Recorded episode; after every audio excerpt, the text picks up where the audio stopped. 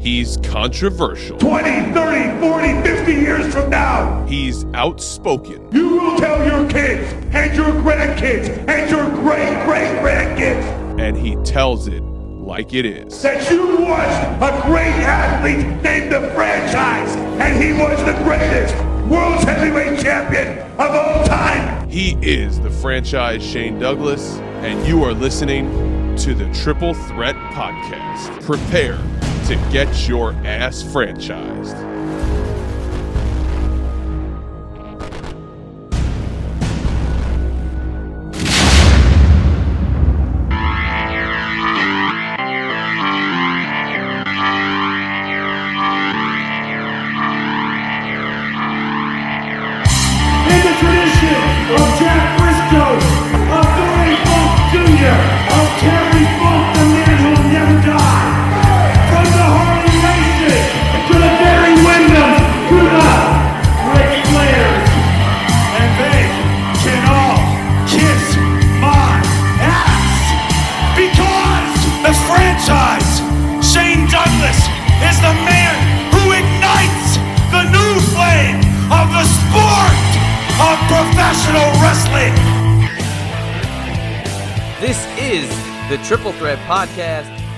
Brought to you today and powered on the two man power trip of wrestling podcasting empire. If you didn't know by now, my name is Chad, and as always, I'm joined by my tag team partner from the two man power trip, the one and only JP John Paz. And on this show, I wish I could cue his theme music right now, but you hear that at the beginning of the uh, the introduction. He is here for episode number 86, my lucky number here, going back to 1986, year of the New York Mets. Welcoming in one more time the franchise Shane Douglas. Shane, welcome into uh, a great numbered episode. Ooh, I love this guy franchise. He's my favorite wrestler of all time. is is Raven on the phone? Because then my favorite wrestler would be on too. Ouch. wow. Remember what I said about Ribbon earlier? Uh, a little browless uh, podcast partner here there. What you know, just to spice things up. Uh, I love you. What can I say? But welcome in here to episode number 86. Uh, getting ready for another fun one here as we uh, we sent you some links to watch, and uh, we're going to talk about the uh, ECW Untold that we talked about, just kind of the overview last week. But we sent you the link to kind of give your take on it, and we're going to read you some funny tweets uh, that came in as we uh, we posted the video link to uh, Twitter as well to let everybody know that we were going to be talking about the show in a little bit uh, greater detail. Uh, one by Francine, so you'll enjoy that. But uh, here we go. As we uh, announced you for the mark out at the Meadowlands last week, and the week before that was our TMPT Con three. The uh, the questions and the uh, the interest starts to build. And Shane, for you, I know you get to be so busy over that WrestleMania weekend. Do you start to have to like mentally prepare for these things a few weeks ahead of time because that's a lot of shows and a hefty schedule that you're going to have that weekend? Well, we, yeah, we, we sort of plan strategically, travel, that sort of thing. Actually this this time for WrestleCon, we're going to be traveling into uh, New York uh, a couple days early just to be able to do this one time without having to rush and you know push and, and get in there and sit down and just get right into franchise mode. So we'll be in the uh, Big Apple a few days early and uh, taking in some of the sites and and and then a busy weekend. But you know, to me, WrestleCon weekend is always a a great weekend. You know, a you get to see a lot of your brothers and sisters that you don't normally see during the course of the year. Uh, some you see multiple times, and others you don't see until the next WrestleCon. Uh, you know, so and then the fans. Uh, the thing about the WrestleCon fans is WrestleCon has become I- think as much an ancillary part of WrestleMania as WrestleMania has the, the, to wrestling fans. They know that WrestleCon is going to be there, and they know that uh, at WrestleCon they're going to get to see a lot of stars that some may or may not have uh, wanted to kiss Vince's ass, literally or figuratively, um, and get a chance to say hello to, to you know and, and meet their favorite stars uh, or that star that they love to hate. Uh, so it, it's going to be a great time. We're looking forward to it. And you said to us on this show that you hadn't seen, I think it was Bob Roop in you know thirty something years. While we interviewed Missy Hyatt Yeah. for an upcoming episode of uh, the Two Man Power Trip, and Missy Hyatt will now be at uh, Mark Out at the Meadowlands. She told us she hasn't seen Scott Casey in 31 years. So knowing the history that they've got together, uh, Mark Out at the Meadowlands, there you go, reuniting after 31 years, Scott Casey and Missy Hyatt. there you go. I mean, eh, exactly what I just said. You know, there's some of these people, you know, we don't see each other for however long, in 31 years, I guess. And, uh, you know, so you get a chance to see some of these people that you don't normally see. And, you know, judging from our business, you don't know if you'll ever see them again. I mean, we talked about King Kong Bundy, having seen him in August and then December, and, you know, here we are. Uh, so, you know, for us, uh, those in the fraternity of professional wrestling, it gives us a chance to say hello and, and see some people that we don't quite often see. And uh, you know, from where I sit, from my point of view, it's a pretty pretty damn cool thing. It's so awesome, and especially, I mean, I love just sitting back and watching you guys talk.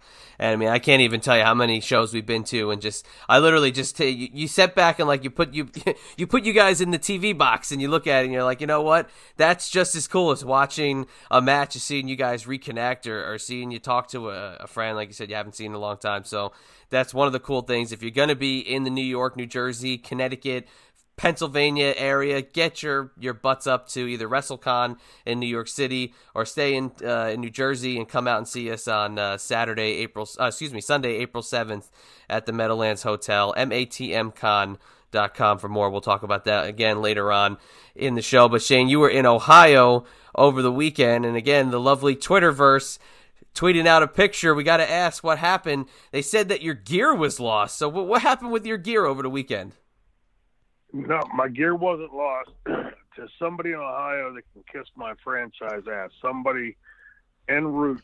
Uh, I made three stops between uh, the franchise, uh, Casa de Franchise in Pittsburgh, and uh, the show in Circleville. And uh, the first stop, I know definitively that my car was locked because when I came out, I went to get in the car and I broke my fingers when I went to open the door and, and it was locked, so I had to unlock the door to get in. Uh, the next two stops, one was at a speedway uh, on Interstate 70 uh, to get gas, and the next was a little mom and pop shop on some back road. I took a an alternate route in, and it was one of those things where your map quest tells you 3.4 miles make a right, 2.1 miles make a left, 3.6 miles make a right it was a constant weaving in and out of roads, and um, we I we know because the speedway we had uh, spoke Moose and I had spoken to the speedway. Uh, they went back and pulled up the security cam footage and saw that nobody got into my car uh, while it was there at Speedway, and so it had to be at the mom and pop shop. And where that is, I could find it if I was driving that route again. Uh, it was a little tiny storefront, but I get to the building in Circleville, and when I go to get out of the car, I, it's, I always have my bag traveling in the back passenger seat. And I walked around and opened the door, and I'm, you know, sort of in a brain fart, and I'm sitting there staring at the seat and thinking, like, what am I looking for? And then I realized my my bag and it's not there, I thought, well, maybe I, I must have put it in the trunk. That's odd because I rarely put my bag in the trunk. So I walked back and I popped the trunk open, and there's no bag in the trunk. And I go back, and now I start replaying in my head before I left home. And I remember vividly about 5 a in the morning putting my bag in the car, and I come out and, uh, you know, put it in the car and leave. Now I'm rewinding in my mind at Circleville, knowing that I put my bag in my back seat, and it's not there. And then, like, you know, you sort of the aha moment. It must have been someplace I stopped and only three stops to first place the car locked. Speedway being ruled out, having looked at their video footage.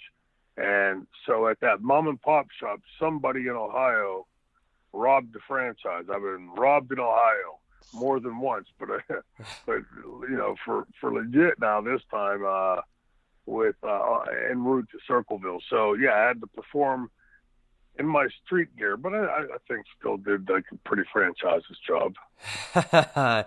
from what I understand, you might have, uh, as we warned you, we we we, we told you to be on your best behavior last week. We heard that uh, there may have been a couple chops administered by a uh, a friend of yours uh, that evening. Yeah, you know, I, you know, little uh, little Ricky Steamboat trying to, you know, how many times is this guy going to try to steal my spotlight? That's the only question I have. I mean, it's right. I, you know, the, uh, always great to see Ricky Steamboat. Always a great time. Well, I guess we could send out an APB then to uh, the the triple threat universe here. If you see any, you know, quote unquote ring used gear of the franchise getting thrown up uh, on any uh, online auction sites in the next couple days, we we might have a uh, a nice view of our perpetrator. But that's such bullshit. I mean that that's terrible to hear that. You know, because um, you know I just just to jump in for a second. Yeah, go ahead. I, I got to say this I'm one of these people that I'd rather you like look if you're if you're hard up, hit me up when I come out of the building. You know, come out of the pisser, hey, you know, a few bucks, whatever. Uh, but I'd rather you punch me in the face than steal from me.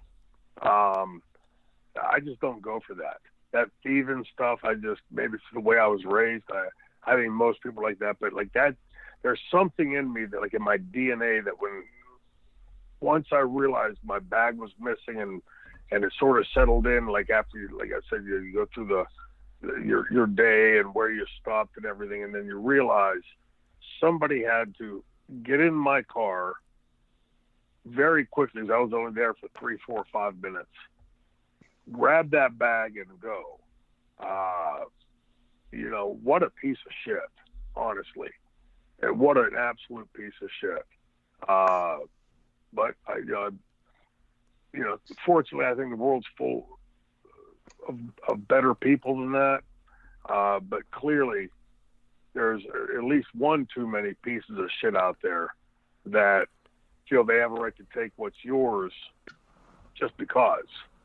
Fill in the blank. I needed it. I think I needed it. I wanted it. You, your back is turned. You're not nearby. Whatever the case may be, it's a piece of shit that would steal something from somebody in my honest opinion. Yeah, and it's terrible because they don't. Not, of course, they don't know what they're taking in a duffel bag, and they don't know what's going to be inside. So who knows Correct. what ended up? They could have just chucked it five seconds later, for all we know. But that sucks, man. I'm sorry to hear that. That's uh, that's not a fun way to start a uh, a night in Ohio. Well, on, on the positive note to it, uh, th- that is only the first time in my career that that's happened. Wow! And considering that I've had a what seven, eight, nine year career now. Um, uh, not not too bad on the odds, but still, like I said, I, I just to me that's just absolute trash. and that's saying something for how many times you performed in the city of Philadelphia. yeah, but I'm pumped.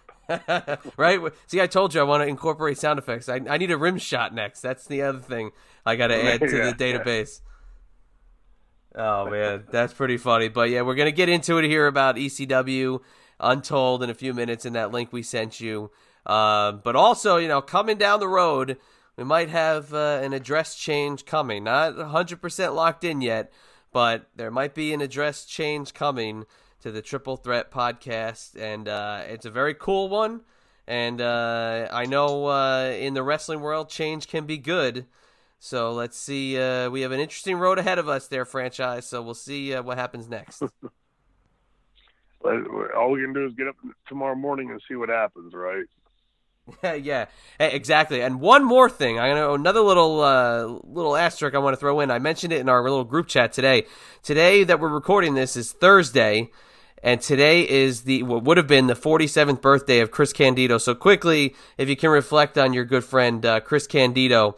Um, amazing he would have only been 47. I'm sure he still would have been in the ring at this point, but uh, such still, every year we reflect on him, devastating loss.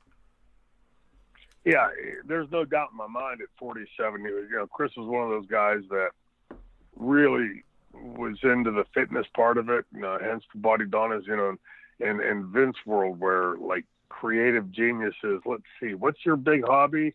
Okay, motorcycles. We're going to make you a motor we're going to make you a biker guy because I'm so creative genius. Uh, so, you know, but Chris was huge into uh, physical fitness and keeping himself in shape. And I think part of that was, you know, not being a seven foot tall guy and, uh, you know, not being, you know, the kind of physically intimidating guy we would see. But if you go back and you look at Chris Candido at any stage of his career, even when he was out of shape, he was in great shape for the general population. Uh, so at 47, I have no doubt that Chris Candido would still look pretty much the same. Uh, and uh, when you guys said that to me, this I've been so busy over the last several weeks.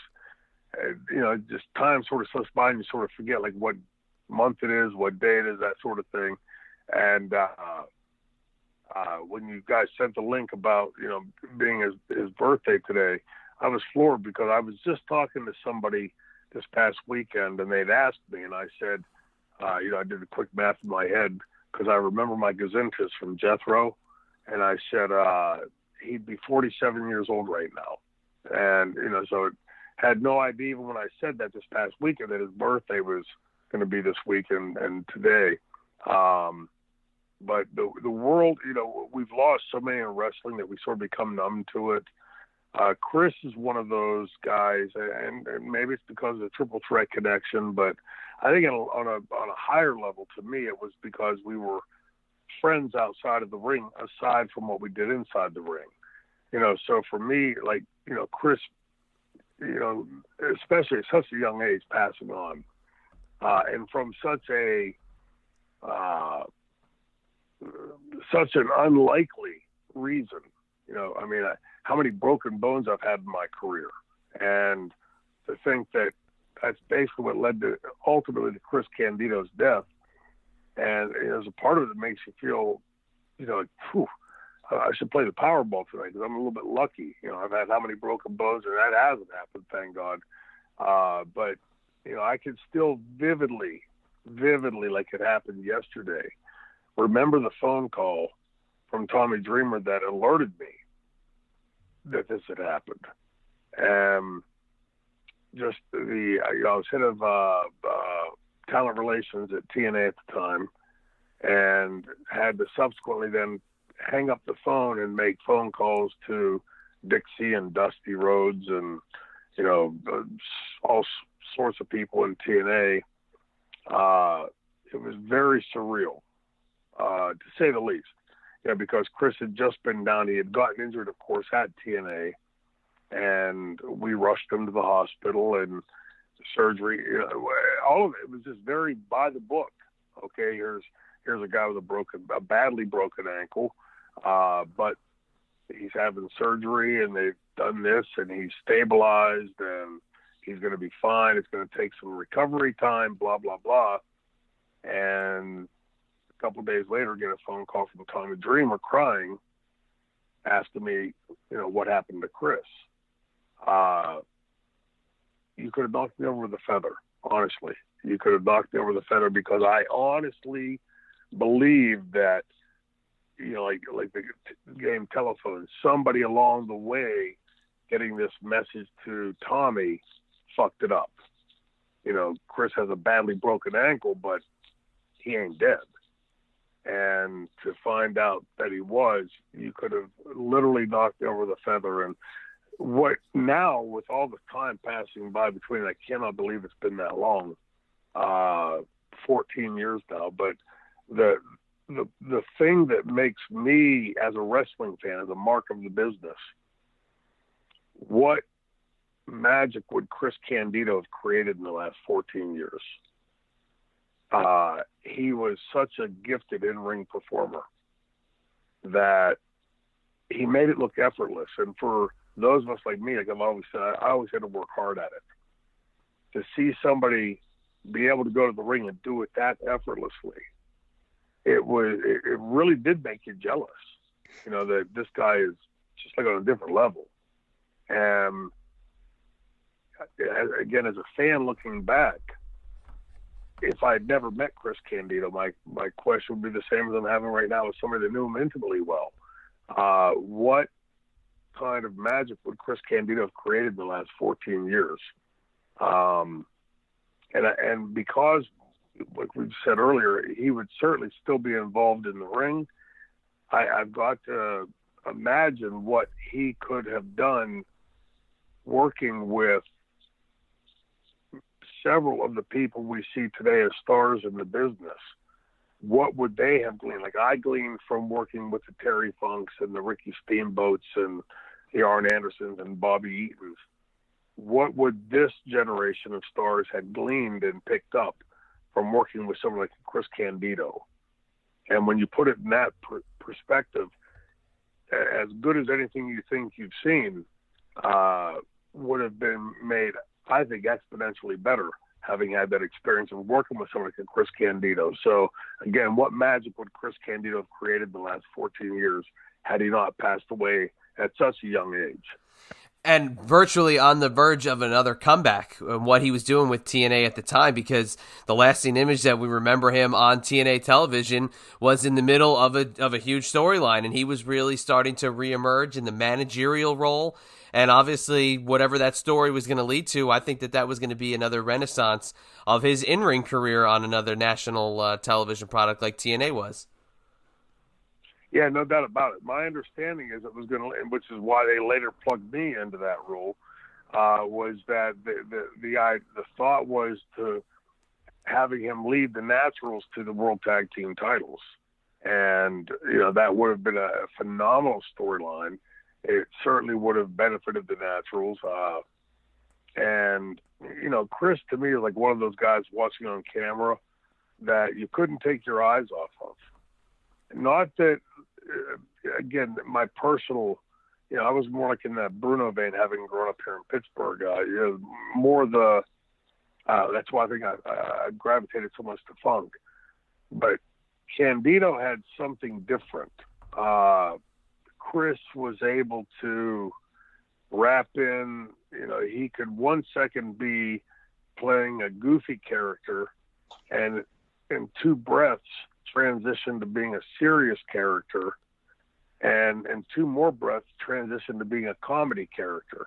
It was just effortless to him. He just sort of just leaned through it and just boom, boom, boom, like you know, you, you know, hit a hit a ping pong ball back and forth. It was it was effortless to Chris. And again, as a performer, they, they, they used to make me jealous that this guy can seamlessly move beyond between these things you know, I was very good at playing a, a type of character. Chris could move effortlessly between all types of characters and make them all compelling to watch. And so, you know, again, like what would he have done having worked with this generation of kids? What would he have taught them? And, you know, it's, it, uh, again, the mark in me feels like I've been ripped off. You know, that, that there would have been some real magic in there. No, no question in my mind. Yeah, sorely, sorely missed. And just to use the name Triple Threat for this podcast and get to say it every week, you know, that little piece of Chris Candido that we get to, uh, you know, say the words Triple Threat, and he be obviously such a key member as well. It's always an honor. And uh, sorely, sorely missed, and uh, would have loved to have had the ability to have him on the air with us because I know he would have been by this point. He would have definitely been on the air with oh, yeah. us. But um, we'll uh, we'll definitely talk about Chris Candido more. We always kind of come back to that version of the triple threat. But let's get into the topic at hand today. And we mentioned it to you last week. It was this WWE produced YouTube or WWE.com mini documentary about the WWE ECW reboot. Uh, you know, retelling of a of a promotion, whatever they wanted to call it. Uh, but they did a little documentary about it, and it was kind of um, looking at where it didn't go right and some of the things that could have worked but didn't. But we sent you the link to watch it. And uh, before we we get your thoughts on it, I just want to send you uh, a couple of these uh, these responses. So I just tweeted out the link, and Francine was the first to respond with three poop emojis. So that should say enough right there. yeah, pretty pretty spot on imagine that Francine shooting, right? I mean, where would she ever learn that? and she told the unbelievable 20 minute story to us. Uh, the first time she came on the air with us about a year ago, she told us the whole entire thing from start to basically when she knew she was finished. Uh, and it was the first time you had ever talked with her about that. She told you everything from being signed to realizing how they didn't know anything about her and how it was such a, uh, a parody of what ECW yeah. was. But as you saw in the documentary, they tried to go in a different direction, which is where I'm going to absolve myself here because my good buddy Kevin Thorn is featured prominently in one of the little clips they show, and it did help launch his second career in another character. So I'm going to put him over because yeah. he's great. But we're going to focus on what the name was kind of bastardized with. So, what were your thoughts on the documentary, Shane? Well, you know, again, watching, just watching it, there were, you know, multiple things that jumped out at me. Uh, it was interesting to me to hear Paul's perspective. Uh, it was interesting to me to hear Tommy and, and Sam's perspective on it. Uh, my perspective on the new ECW picks up with Tommy calling me after they decided to relaunch. I guess it would have been 2005, uh, and called me like three or four days in a row. And you know, the first phone call was, and we're just getting out of the meeting. You know, Vince has decided to relaunch ECW, and he wanted you to be my first call after that meeting.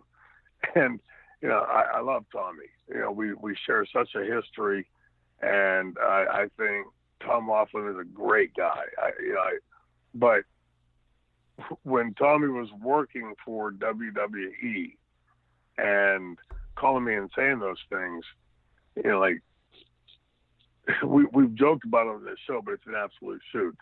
Me and Vince don't get along. We're not going to get along. Uh, he doesn't respect me, and I'm more than happy to reciprocate that sentiment.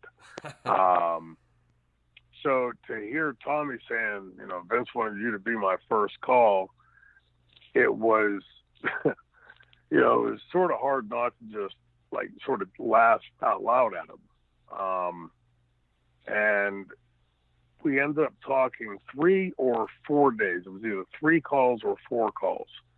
And on the last call, this is when I was living in Florida.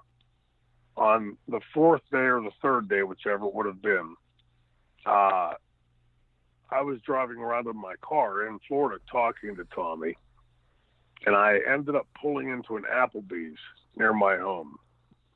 And I went into Applebee's and had several beers and I think ordered dinner. Uh, and the whole conversation basically was like, I guess, an attempt to get me to say, yeah, hell yeah, I'll come in. It'd be great. and I knew again, none of this stuff. I, I knew none. You know, watching this video clip, hearing Paul's comments and Tommy's comments, uh, especially, I knew none of that.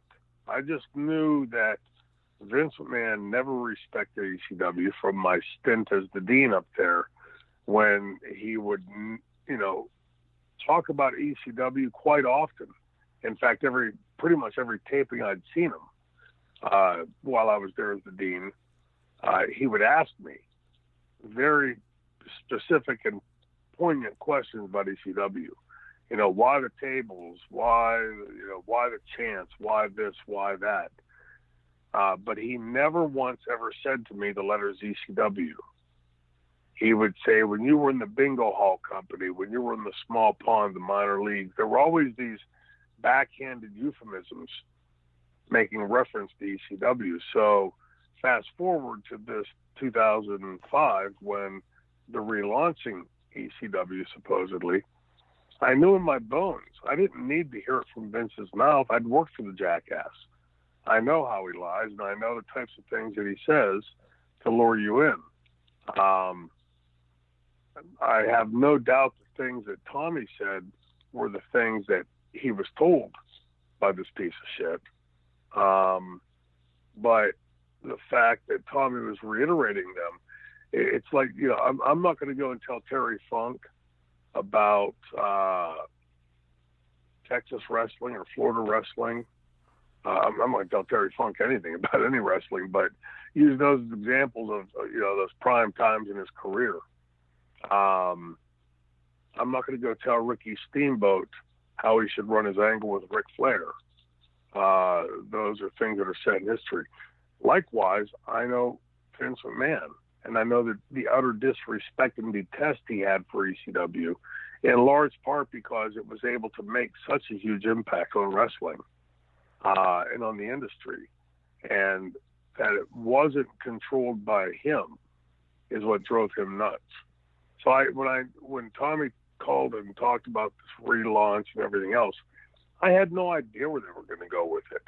But if if there were two camps, one being returning it to ECW, or Camp B being exactly what they did with it, I would have 100%, if you let me vote 10 million times, 100% of the time I would have voted to point to the B camp. They're going to, Vince is going to attempt to make this more like a WWE product, sports entertainment trash. And, and again, that's just based completely off of him having never said the letters ECW to one of the top guys from ECW. It'd be like sort of like somebody going to uh, AEW today and somebody never saying, you know, somebody, you know, Tony Khan saying to John Cena, "Hey, when you worked in that, you know, that other league, the minor league over there, the the bingo hall company, the, you know, the the the, the company in the towers up in Stamford, you know, the backhanded euphemisms." Um, it was pretty clear to me that Vince McMahon had no intention uh, of giving any kind of real spotlight, positive spotlight anyway, to ECW, based completely on his inability to articulate the letters ECW to me. So when Dreamer makes that call to you, is that Vince telling him to call you, or is that him thinking, I want the original ECW in some way, shape, or form? I'm calling Shane. I'm getting Shane on board. I, I, I to be honest, I don't know. I, I, all I can tell you is what he told me. He told me that they had just come out of the meeting, and Vince wanted me to be the first phone call. That, and I, if, I, if I remember correctly, Tommy said to me in that initial phone call, uh, Vince wanted me to make you the first phone call because he doesn't want to go forward if you're not involved and which I always felt in hindsight that was a you know pretty unfair, you know, because I when I left there in '95, I swore I'd never work for Vince again, and I haven't. Um, so I, I, you know, it's sort of like saying to me, well, if you don't come to work here in 2005, even after you got fucked royally fucked working here in '95, then you're going to deprive all your buddies, like the other ECW alumni, from working because without you, they're not going to move forward. And uh, a, I knew it was bullshit uh, because you know if they had this big long meeting and Vince has decreed they're going to move forward with ECW, it didn't matter if Shane Douglas, the ghost of Shane Douglas, or a picture of Shane Douglas was on the show. Uh, that's if you understand how Vince operates, you know that's the way he operates. He's not going to sit there and say, well, I can't do it because I don't have that one guy I want. Um, you know, so I don't know. You'd have to ask Tommy Dreamer that question, but you know, it's. Uh, I remember the time it was mid afternoon, and uh, he had said that they had just walked out of the meeting, and Vince wanted him to make the first phone call to me.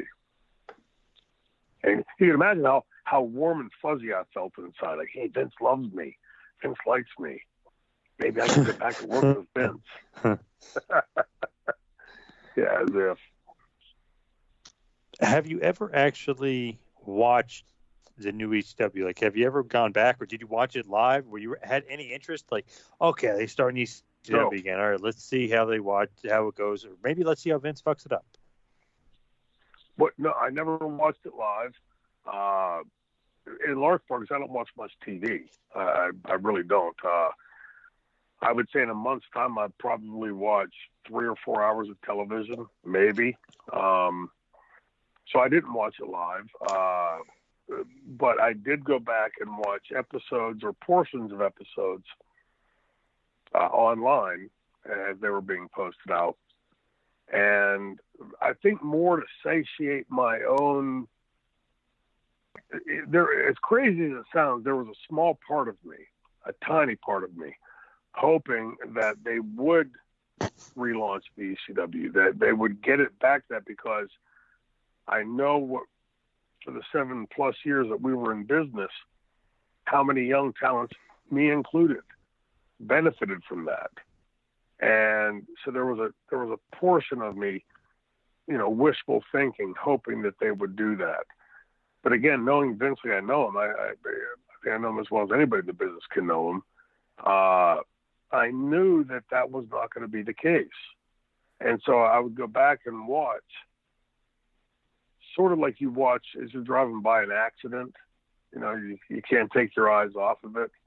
Uh, watching it for that reason, and as soon as I started seeing, like, the, the, again, nothing against anybody. This is not taking a slam at anybody. But for those of us that were ECW and the fans of ECW, it ain't just a place you can plug anybody, especially any sports entertainer, into. It's it's a very finite taste and quality to be ECW. Uh, that that's not an elitist comment or you know better than thou. It just is a comment, right? I mean, if you go back and you look at uh, two guys on the top of my head, Hulk Hogan or Bruiser Brody, which one would be ECW? Right, pretty simple comparison. And when you suddenly started seeing John Cena uh, on there, and you know, by all accounts, had one of the better matches with Rob Van Dam in that new ECW. It still was, no matter how you slice it, not ECW. And you know, when you see the video of the zombie walking out there, Mm-hmm. uh, just you shudder. You know, like if this is what they think ECW was, or their interpretation of what ECW was, then clearly somebody ain't been watching ECW. Uh, because that is not it, when you watch. If you didn't, if you turned the sound down and had no idea that there had been another ECW that was launched by Vince after the demise of the original ECW. If you turned that sound down and watched that clip, you'd think you you were watching Superstars 1989. Uh, it, it was completely atypical for ECW, and certainly uh, as about diametrically opposite to ECW as you can get. But again, looking back with you know with the, the luxury of time now, I have no doubt that the rumors that I heard at that time are absolutely correct, especially watching this uh, uh, documentary about ECW. That you know, it, it's you know, with all due respect to the the input by Shane McMahon and the discussion about his desires and his thoughts. Uh, you know, Shane's a brilliant guy, right? And you listen to his commentary, it makes perfect sense what he's saying. But then when you look at the product they put out as the new ECW and bounce that back off of what Shane McMahon's comments were, it's clear that either Daddy was fucking Shane, uh, setting him up to make these comments, or Shane was led to believe that they were going to go in a certain direction that they ultimately did not go in. Um, but you know, the, the, the product to me, it, you know, for the fans that watch it from outside, and were the the main reason for ECW's success. You know, Sandman said something in the uh, documentary that really hit home with me when he said, you know, from the moment you got there, uh, you had it was endless fun or something like that. I'm paraphrasing, but and it really was.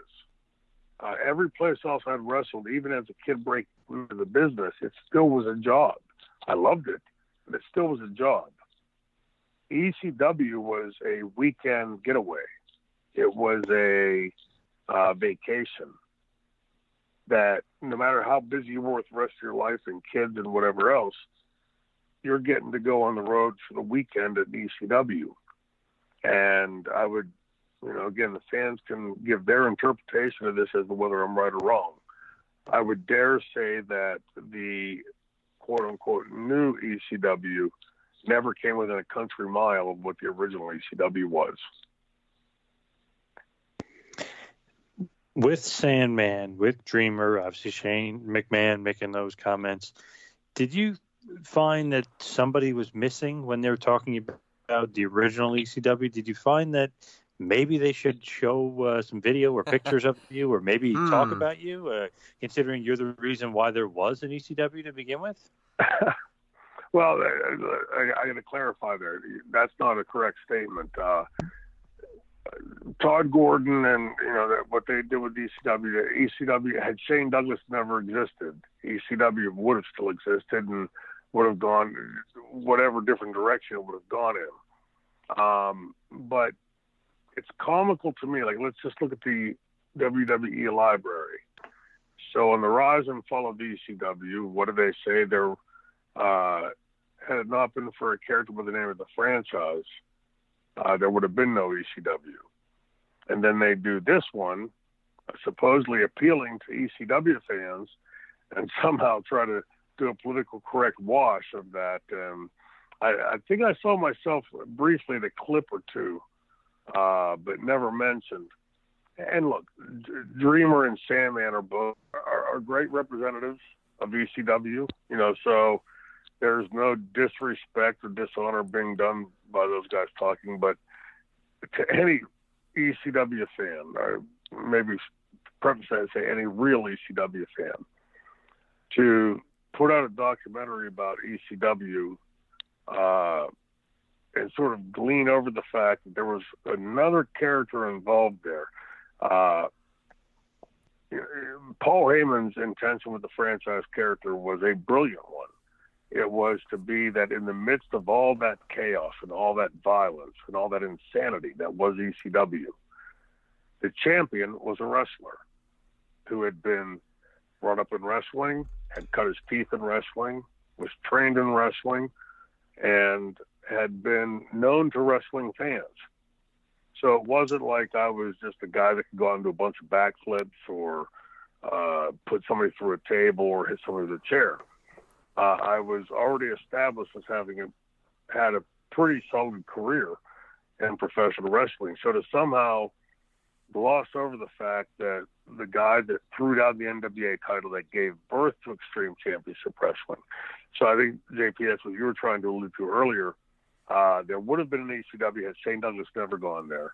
Uh, but the, the tack as we know it now, in hindsight, the history of ECW started in earnest the ECW we all think about and talk about with the throwdown of the NWA title on August 24th, 1994. So to somehow gloss over that and just throw a clip of me here or there and and pretend and, and Francine as well or Sherri Martel uh, to sort of pretend that, that somehow was like just a footnote to ECW. I think aside from you know flipping a finger at the wrestling fans, that the ECW fans, that were a component of ECW success, a big component of the ECW success.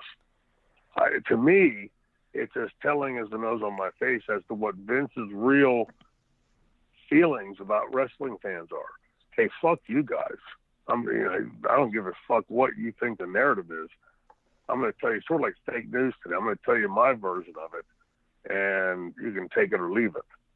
And no matter how many times they try to do it, it was one night stand, the relaunch of ECW, the, the ill-fated relaunch, uh, or now this documentary.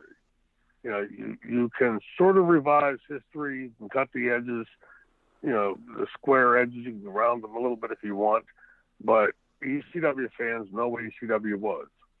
And you can rewrite the history as many times as you want or have your 23, 24 year old writers write it as many times as you want. Those of us that lived it know it ain't going to change. That narrative doesn't change. And, you know, like we say, written in stone, the ECW, the original ECW legacy is now written in stone.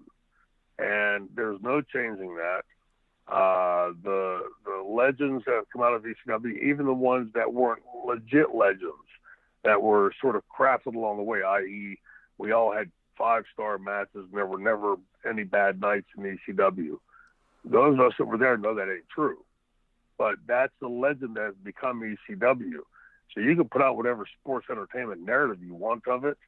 Uh, the bottom line is our legacy is written in stone. The franchise character will forever be known to those fans because of that legacy. And that's like I, I, I coined this phrase years ago, and I'll stand by it.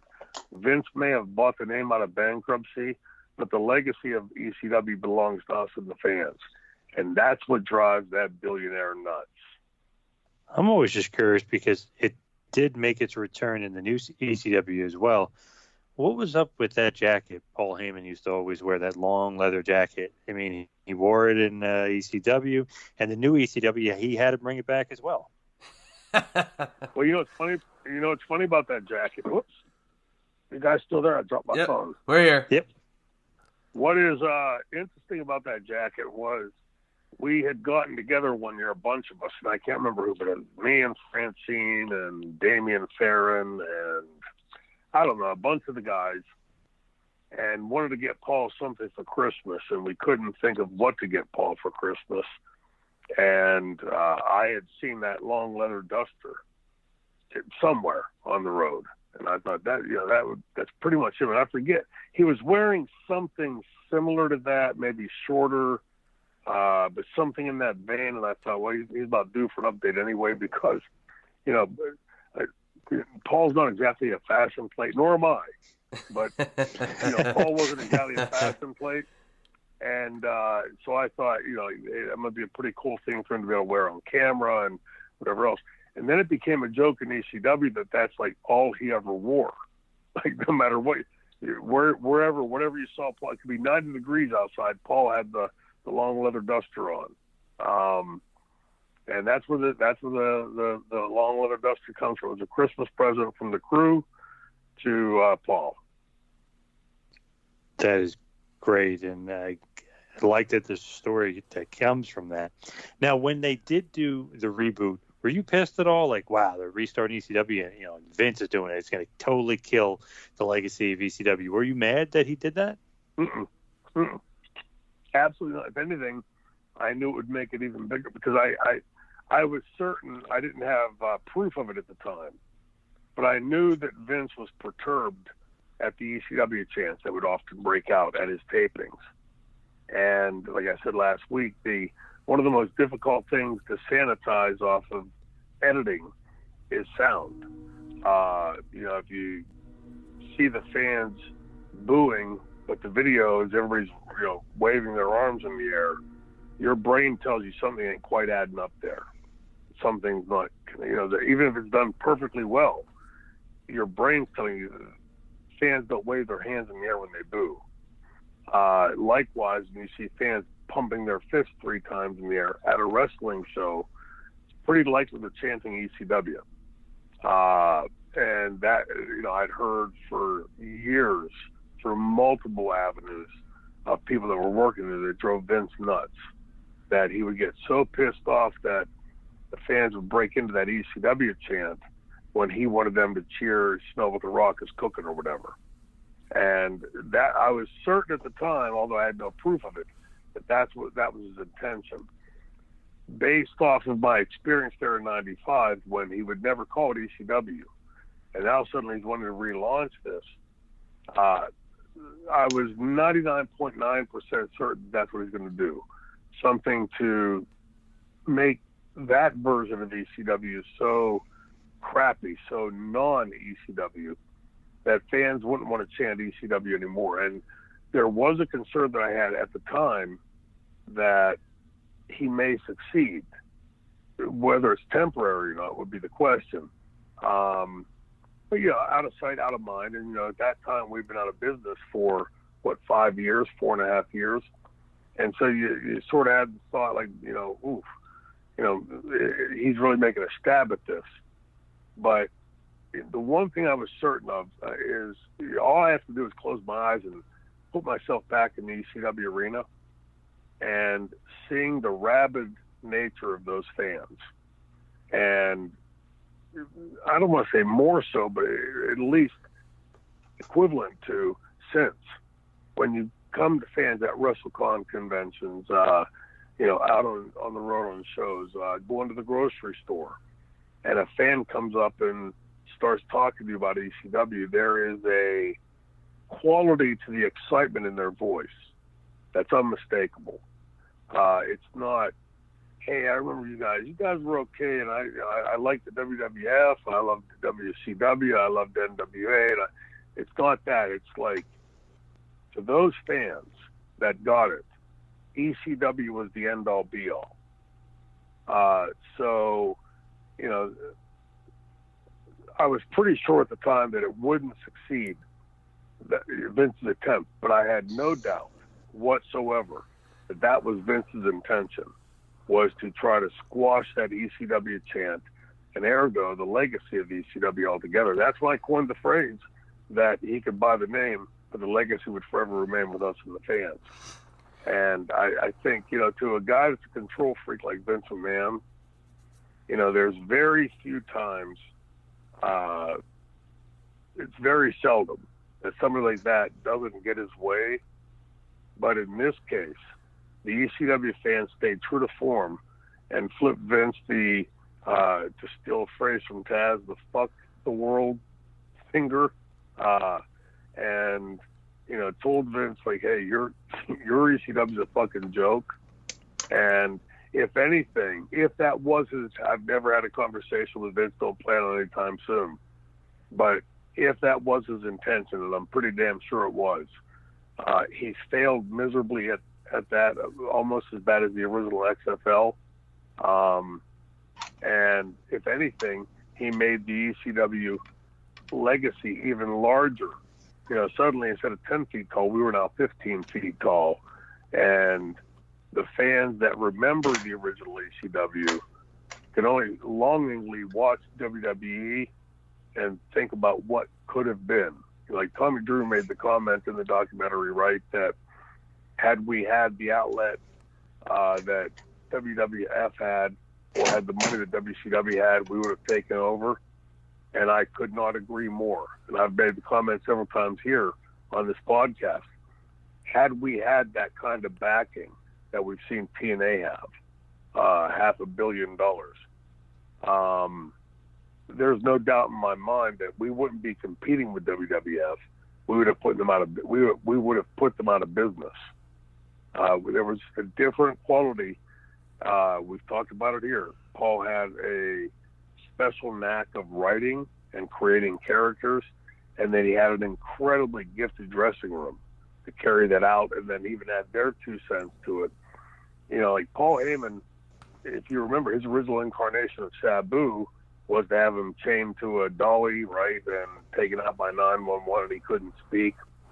Uh, but the incarnation that got over with Sabu was something exponentially grander than that the franchise character's original concept was to have the franchise wear uh, jerseys of other sports heroes, Dan Marino at the time, Lawrence Taylor, uh, Mario Lemieux.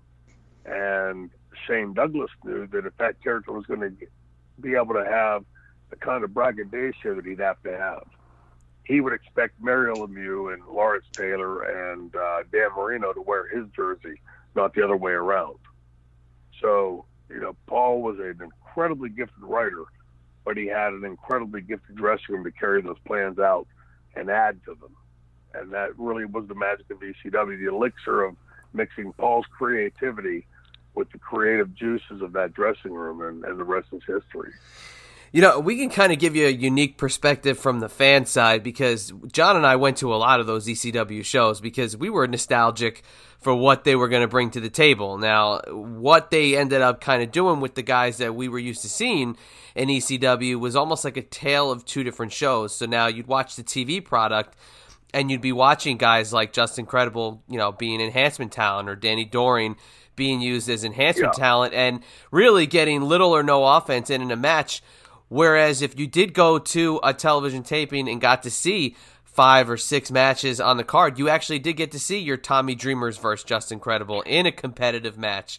And I think had they maybe presented that on television, you would have been able to do like we've been talking about for two years on this show, hooking the old audience in by giving them something that they want to see rather than them being like, oh, well, yeah, Justin Credible. he was an ECW champion. Well, now he's losing to, and I'm, you know, I mean, it's a bad example because they were pushing him, but you know he loses to Punk in a minute and a half or whatever it was, trying to make it as competitive as possible. So going to these shows, you went in with the feeling of I want to see these ECW guys. There's the logo, there's the music, here's the superstars. But then as the uh, you know the the cameras go on, and the red light hits, you know they're being jobbed out for the most part. Yeah, and, and again, ask yourself, what would the objective of that be? if you're Vince McMahon making that decision, why would you make that decision? Uh, if if I tell you, hey, I'm going to relaunch the Pittsburgh Steelers, but instead of uh, Ben Roethlisberger and and Juju and and uh, Conner, we're going to give you you know uh, uh, Joe Blow, Harry Harry Connick, and somebody else and you know just give you some generic version of it. But they'll wear black and gold. Don't worry, they're going to have black and gold on, and they'll have Steeler logos on the side of their helmet. But it, it won't be the Steelers you think you're going to see. It's going to be somebody similar or in the same vein, or or maybe not so much in the same vein. It just again, you have to go back and ask yourself from the fans' perspective. What I'm saying is pretty much borne out by what you're saying. Uh, what would Vince's objective be by doing that? And the only, from a producer's point of view, that I can come to is that it was to squash the original ECW legacy and to rebrand it so we can put it, our version of sports entertainment in, or to squash it all together so that you damn fans, people like you and JP that come out and chant ECW, that God damn it, you won't want to do it anymore because this ECW is going to be so damned embarrassing to watch. Uh, you'd have to get inside Vince's head or interview Vince McMahon to get the answer to that. And even if you did interview him, I doubt you'd probably get a straight answer. Uh, but I, I, I can, you know, I'm pretty good at reading the tea leaves of my business, and I can't see any other objective being met by doing that. You know, bringing a Justin Credible out there and having him get beat by the zombie or John Cena, and then give you a house show match where he and Tommy Dreamer tear the house down. Why is that a house show match and not a televised match? Yeah, I mean it was it was the tale of two shows because you watch the TV product and the one good thing about that TV product, if you could really say there was one good thing, is that it was an hour and they didn't overkill you, so you had a couple segments to get your matches in, your storylines over, you know, a couple promos here and there backstage, and, and that was it. An hour is the perfect duration for a show like that. But then you'd go to the house shows, you'd see these um, you know, more competitive matches with the guys you wanted to watch. But that show specifically that we're talking about, where we saw uh, Dreamer and, and Justin Credible, was the night that Rob Van Dam had the title taken off of him after the arrest. So that show really being the turning point in that documentary too. That basically that Vince was waiting for ECW to slip on a banana peel as a collective unit, and it happened in the former Rob and uh, Sabu getting pulled over. Yeah, and uh, again, you have to ask your Vince what his reason would be. But I, I mean, it's it's pretty clear to me when you see all those things. Uh, you know, the ancillary stories we've heard, like the arrest and you know all the all that we now know is being the new ECW, the original ECW. And I, I don't think it takes an Albert Einstein to figure out what the intention was. Uh, to me, it's it's crystal clear. Um, but comical that how much the blowback on it has been. You know that now they're having to put out a DVD and, and a, a documentary, ostensibly on ECW, but really their version of ECW. Uh, and then you hear all these stories that sound almost uh, pat, you know, right? Like we need to come up with an explanation for this, and we need to come up with an explanation for that. And so let's just sort of plug this stuff in uh, the one thing about WWE is, and you can never argue with this, is an events thing. I mean, it's the talent that people he has around them. Their production values are flat out phenomenal. And so when you watch this this uh, documentary, and you know you you hear the uh, McMahon comments, uh, you know the the footage that's thrown in between. It's a it's a very well done production as far as but you know they could uh, use stealing words from uh, from Ric Flair. They could put the proverbial broomstick versus a mop and make that compelling production wise. Uh, thing about ECW was it was done, and I, and I hate to use the word because it becomes so overused, but it was as organic in its success as anything I'd ever seen in my year at that time, my 11, 12 years in the business. And I would dare say anything that I've seen in the business since. It, it really got over, not because we had the prettiest building in the world, because it was a cockroach infested bingo hall at that time. it wasn't because we had the slickest uh, production values, because we had two cameras, a stationary and a handheld. And God bless Charlie Brzezzi for, for being the handheld, handheld operator because it, there was very little, if anything, that Charlie Brzezzi ever missed. Uh, and it wasn't because we had so much money to dump into production values that we could make that so compelling. What we had was a dressing room full of men and women who would disallow any other company to outwork them. And there wasn't a lazy bone in the ECW locker room. Uh, and that bleeds through. You know, then you turn on that documentary and you see you get reminded of all that was horrific about that new ECW. And that's not a slap at anybody that was performing for that side of the table. Uh, but to the wrestling fans, the letters ECW have a certain connotation that have been aggrandized over time and become legendary.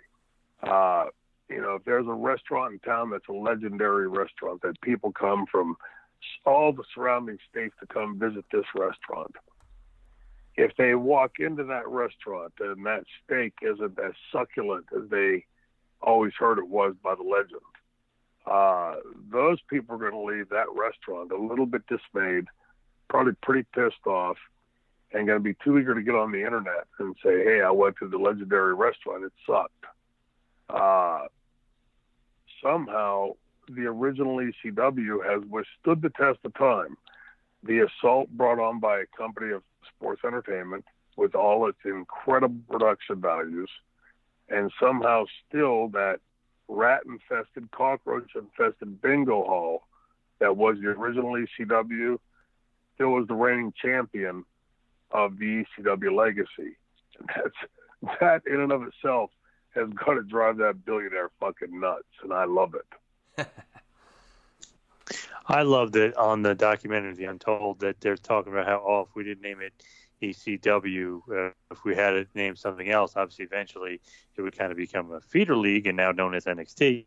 But I love how they're like, oh, if we didn't call it ECW, it would have been great. No, it still was horribly booked and horribly executed, and it still wouldn't have been great.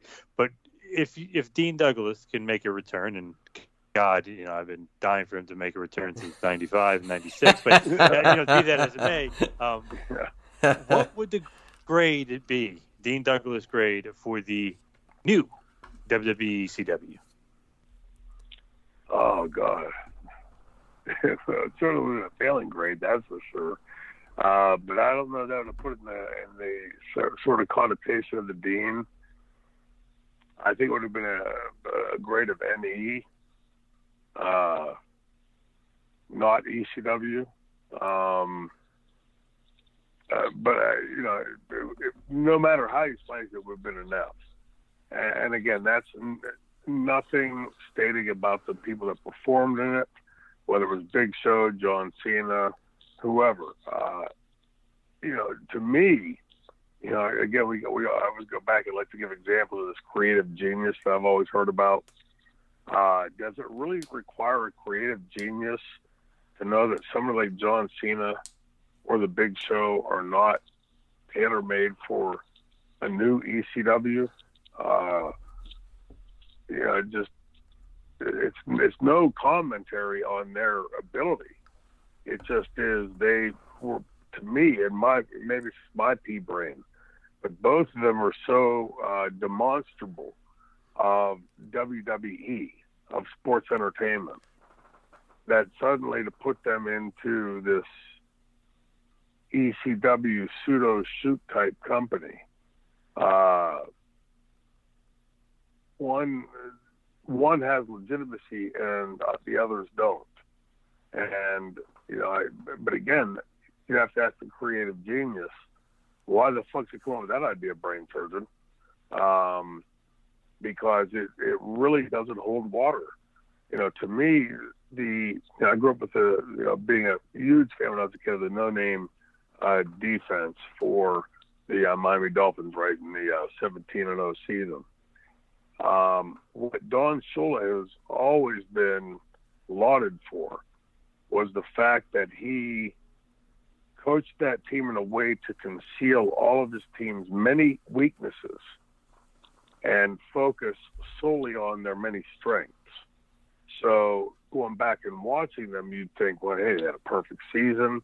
Must be one of the greatest teams of all time, if not the greatest team uh, to have ever won a Super Bowl. And really, what it was was just great coaching by Don Shula. He concealed the team's weaknesses, focused on their strengths, and the rest is history.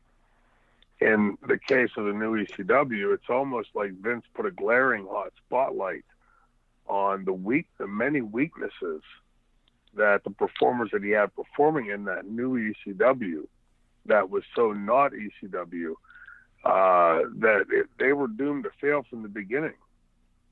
You know, you've got a show that doesn't look anything like ECW, uh, counterfeiting the name ECW, that had a very strong connection to its fans. And then on top of all that, you put guys out there that were completely antithetical to ECW and uh, products of sports entertainment. And I, I can't think of a bigger formula for failure in something called ECW. Um, but again, you, you go to the fans, and, and we'll see them here in a few weeks at the WrestleCon convention, the TMPT convention. Uh, you'll hear the fans there talking about it. Uh, they could say it far more eloquently than I ever could. I'm just simply giving the wrestler's perspective into it. But uh, clearly, the new ECW wasn't quite the old ECW. And I'm gonna I'm gonna blow your mind with this uh, little tidbit I've got for you on the new ECW. Now you mentioned the Big Show, who doesn't pop off the uh, the ECW page, uh, so to speak. You know he's not 911. I mean he's bigger than 911, but 911 was a different beast. Now there were two matches in the new ECW that were not. I don't believe they were shown in the documentary, but I bet you'd never expect these people to have wrestled a main event for the ECW championship on ECW programming. Are you ready? yeah, throw them at, throw them at, why not? I mean, we've gone this, we've gone this far down this painful hole, right? So I'm, gonna, I'm gonna do them in, uh, I'm gonna do them in numerical order here. Let's go with uh, the chronological start. September 5th, 2006. The main event of ECW was a handicap match. Okay, featuring mm. the Big Show taking on ECW uh, mainstays D-Generation X. so Shawn Michaels wrestled in ECW. now there's a there's a fit, huh? It's uh now I'm wondering curiously along the way to this new ECW, had he somehow stumbled across his smile? Had he picked it up back up by then? Or was it still lost at that point? Well, that's where he, he started to play second banana around this time to uh, to Hunter. So he was uh, that, that, ain't the only banana he was playing with. he was he was a castrated uh, heartbreak kid. So now. So Shawn Michaels uh, competed in ECW in September 2006. But how about this one? And this one could kind of get in your craw a little bit because we know the history of what this guy said about competing in ECW, and that is on the July 11th. Actually, I lied. I, I read the date wrong. July 11th, 2006. The main event of ECW for the ECW World Championship was the Big Show defending against Ric Flair. Well, you know what? You know, not as crazy as it might sound on- on the face of it. Uh, I think had Ric taken up Paul's offer uh, to come in to ECW, first of all, it would have been great for ECW right at the time. Uh, you know, as the number three company, still fighting to find its sea legs, so to speak. Um, you know, but it was pretty clear to any ECW fan the legit animosity that there was between me and Ric Flair. Uh, so Ric being involved, not so much against the Big Show, but being uh, involved with the name ECW, I doubt that many fans would get the irony, but that match, uh, that that pairing of Ric Flair in the ECW ring came very close to happening at an earlier date in the original ECW. So uh, that one not as outlandish as you may think. Well, it took eight years to get there, but I mean, obviously the uh, the creative that you and Paul basically you've talked about it before in the show. I mean, that was unbelievable. Had he had the opportunity to accept that, and he uh, he chose not to. Uh, imagine that. So now, eight years later, he's in WWE ECW, coming through the ECW brick entrance in the robe, the whole nine yards. Was the Nature Boy? Woo! Ric Flair in an ECW ring. It's it's all it's it's everything you always expect to see in a hotel lobby, right? Uh, yeah. Uh, Thumbtack, thumbtacks and all. Let's throw that out there. Thumbtacks being involved in the match. How come they didn't Yeah. book Flair against the Zombie? That would have been kind of fun, don't you think? well, why not? I mean, if he can make a broomstick look good, he should be able to make the zombie look good, right? the Zombie, the greatest story ever with the Zombie, and obviously rest in peace to the Zombie. I'm not trying to disparage anything. Was the Zombie explaining how when he showed up to uh, to be the zombie, he didn't look zombie enough, and Paul had ex- instructed him to go out and rub dirt all over his uh, his clothes. and it's like there's the genius of Paul Heyman we talked about last week. He told the zombie to get his clothes dirty. So there you go. yeah, right. Because the makeup department and, and WWE probably couldn't quite handle that commission. It was, you know, a little bit of a bridge too far. Like we can make Shawn Michaels look like he got beat up by 165 people. Uh, we can come up with all these neat little things that we do, uh, but we can't quite make a zombie look like a zombie. somehow, somehow something's missing there in that in that whole equation. Yeah, absolutely. But yeah, thanks a lot for watching that. And hopefully, if you haven't seen it, you can go out and watch it. It's on WWE's YouTube. Go through the YouTube. So Don't go through their website. Go through the YouTube and uh, enjoy it through there. And uh, you know, we'll see uh, see what other people think. But remember, Francine, three poop emojis, and that closes the book on uh, WWE's ECW. So now, Shane, speaking of closing the book, we're going to wrap it up for this week. A fun episode, to say the least. This was a great look back. And uh, all the big things we've got going on, like I mentioned earlier in the show, on the morning of WrestleMania, the mark out at the Meadowlands Convention. Keep we keep on adding people every day. It's it's unbelievable the response that we're getting, and now all the wrestlers who are making their plans and uh, seeing some open spots that we did have are getting filled up. So uh, if you want the opportunity to meet some amazing superstars, head over to matmcon.com and get your tickets now to join us at Markout at the Meadowlands the morning of WrestleMania, April 7th from 10 a.m. to 2 p.m. It's going to be a lot of fun. Shane will be there alongside Jerry Lynn and just the almost 30 superstars that we've got uh, in attendance for this thing is going to be unbelievable. Uh, and not to supersede, just about a month after that, we've got the big TMPT Con 3 in Richmond, Virginia. You can head to our website, which is tmptofwrestling.com, and you'll get all the information there for Jim Cornette, the Midnight Express, and the Shane and Francine reunion. So it's going to be an unbelievable date in Richmond, and uh, you're going to be there for both, Shane. And that's the way we uh, we couldn't have predicted it any better. So we look forward to seeing you. And if you want to get in touch with the show, please reach out via social media, specifically on Twitter at the franchise SD, at Two Man Power Trip, at Wrestling Pal, and at the Three Threat Pod. And uh, Shane, that's uh, that's about it. I think all we've got for this week. So I'm going to hand it over to you. Where are you going to be this weekend and uh, doing your thing out there? Hopefully with some uh, some new franchise gear.